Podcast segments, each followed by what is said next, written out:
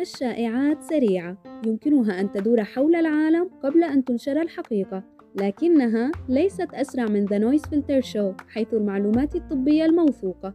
معي أنا آيات عاجي أخصائية في التغذية العلاجية وصحة المجتمع. وأنا ديما نجم متخصصة في التثقيف الصحي. هذا هو برنامج Noise Filter Podcast حيث تحديثات كوفيد-19 نتحدث عن ما تحتاج لمعرفته حول كوفيد-19 بالإضافة للمجتمع والصحة العامة. لمزيد من المعلومات حول Noise Filter Podcast الصحة العامة لمشاهدة ومشاركة فيديوهات Noise Filter الرائعة والمفيدة تفضل بزيارتنا في noisefiltershow.com يمكنكم الاستماع إلينا على Spotify و Apple Podcast إذا دعونا نبدأ.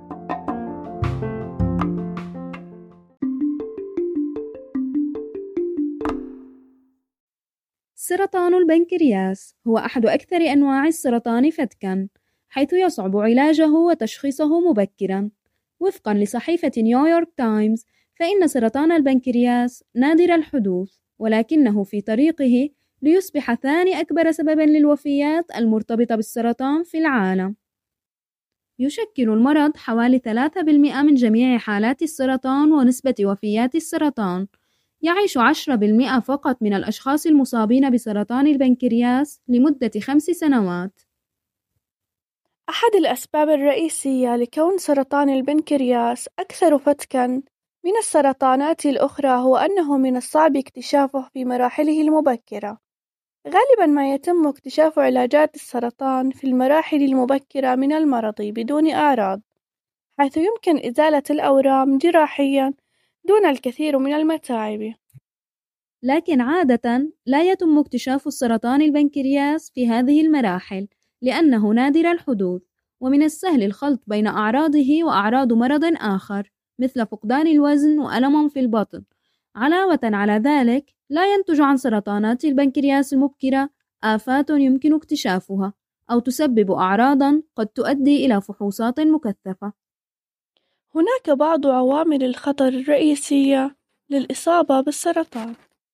يضاعف التدخين من المخاطر ويمثل حوالي ربع حالات سرطان البنكرياس وثلثي حالات سرطان البنكرياس تحدث في المرضى الذين تبلغ أعمارهم خمسة وستون عامًا أو أكثر.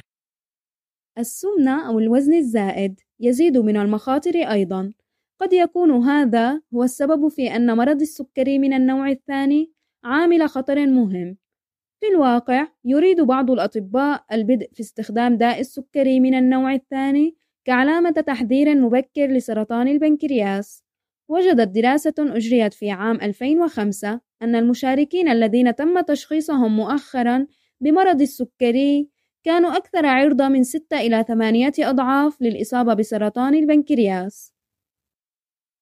يسجل المعهد الوطني للسرطان حاليًا عشرة آلاف شخص تتراوح أعمارهم بين خمسون وخمسة وثمانون عامًا تم تشخيصهم بمرض السكري. سيتبرع المشاركون في الدراسة بعينات الأنسجة والدم التي نأمل أن توفر أدلة للكشف المبكر عن سرطان البنكرياس.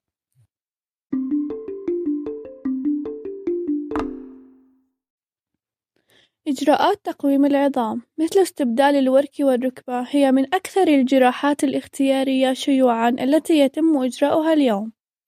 لكن صحيفة نيويورك تايمز ذكرت أن التكلفة ووقت التعافي قد لا يجعلان الجراحة خيارًا أكثر جاذبية من العلاج الطبيعي أو العلاج الدوائي.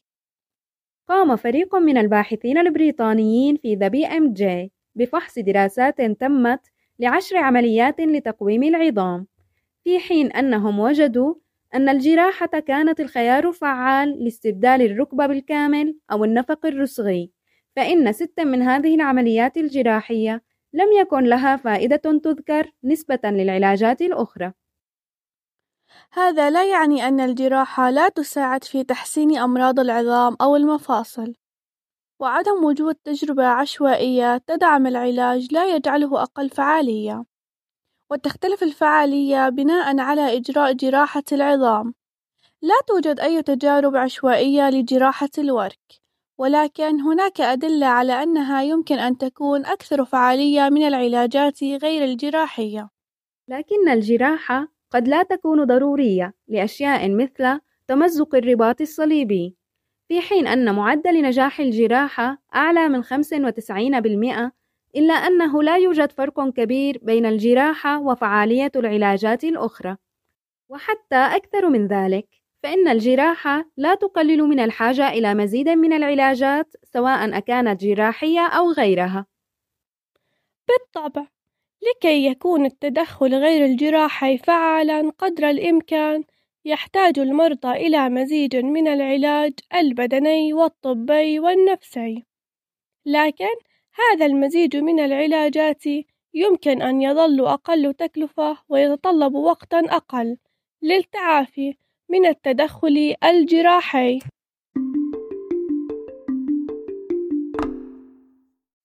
تقارير نيويورك تايمز تشير إلى أن دراسة دولية نشرت على الإنترنت في أواخر يناير وجدت أن 13 طفرة من أوميكرون نادرا ما توجد في متحورات أخرى من الفيروس. كان ينبغي أن يكون هذا ضارا بالفيروس لكنه لم يكن كذلك. في الواقع يبدو أن هذه الطفرات الفريدة ضرورية لوظيفة المتغير وبقائه. عندما تكون الطفرة مفيدة لفيروس ما يتوقع العلماء رؤيتها في كثير من الأحيان في العينات والعينات النادرة تميل إلى أن تكون ضارة لكن أوميكرون لم يتبع هذا المنطق والأغرب من ذلك أن هذه الطفرات الثلاثة عشر لا توجد بشكل عشوائي على بروتين أوميكرون السنبلة. إنها أجزاء من ثلاث مجموعات. كل مجموعة تغير جزءا مختلفا من بروتين سبايك تعمل مجموعتان من تلك المجموعات على تغيير بروتين السنبلة بالقرب من الجزء العلوي مما يجعل من الصعب على الأجسام المضادة البشرية التهرب من العدوى وهذا يجعل حالات أوميكرون أكثر شيوعًا. المجموعة الأخرى أقرب إلى قاعدة البروتين حيث ينقل الفيروس الجينات إلى مضيف جديد بمجرد دخول الفيروس إلى الجسم. هذه المنطقة تسمى مجال الاندماج. عادة ما يندمج مجال الاندماج مع غشاء الخلية لذلك يمكن للجينات أن تطفو في الخلية عندما يتم نقلها لكن في مجال الاندماج في أوميكرون يشكل الفيروس بأكمله فقاعة داخل الخلية ثم ينفتح ليطلق معلوماته الجينية. قد يساعد هذا في تفسير سبب كون أعراض المتغير الجديد أوميكرون أقل حدة من متغير دلتا. الفيروس يصل إلى أنسجة عميقة جدا في الرئتين ويجب عليه أن يدمج الخلايا لإحداث الضرر لكن لحسن الحظ أوميكرون لا يقوم بذلك جيدا.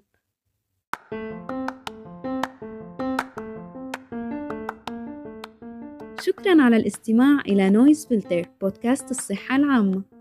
تأكد من الاشتراك في بودكاست Noise Filter ومتابعتنا على وسائل التواصل الاجتماعي. يمكنك متابعتنا على The Noise Filter Show على إنستغرام و Noise Filter NOLA على تويتر لمشاهدة ومشاركة فيديوهاتنا المذهلة ولمزيد من المعلومات يمكنك زيارة noisefiltershow.com وللتذكير فإن كوفيد-19 وفيروس نقص المناعة البشرية يشتركان في بعض عوامل الخطر. يمكنك معرفة المزيد على www.scaetc.org أي كلمات أخيرة آيات؟ استمر في اتخاذ الخطوات للحفاظ على صحتك وصحة أحبائك.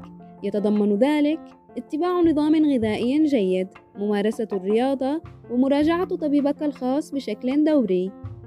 واحمي نفسك والآخرين من خلال الحصول على لقاح كوفيد-19 وارتداء الكمامة والتباعد الاجتماعي حيثما أمكن ذلك.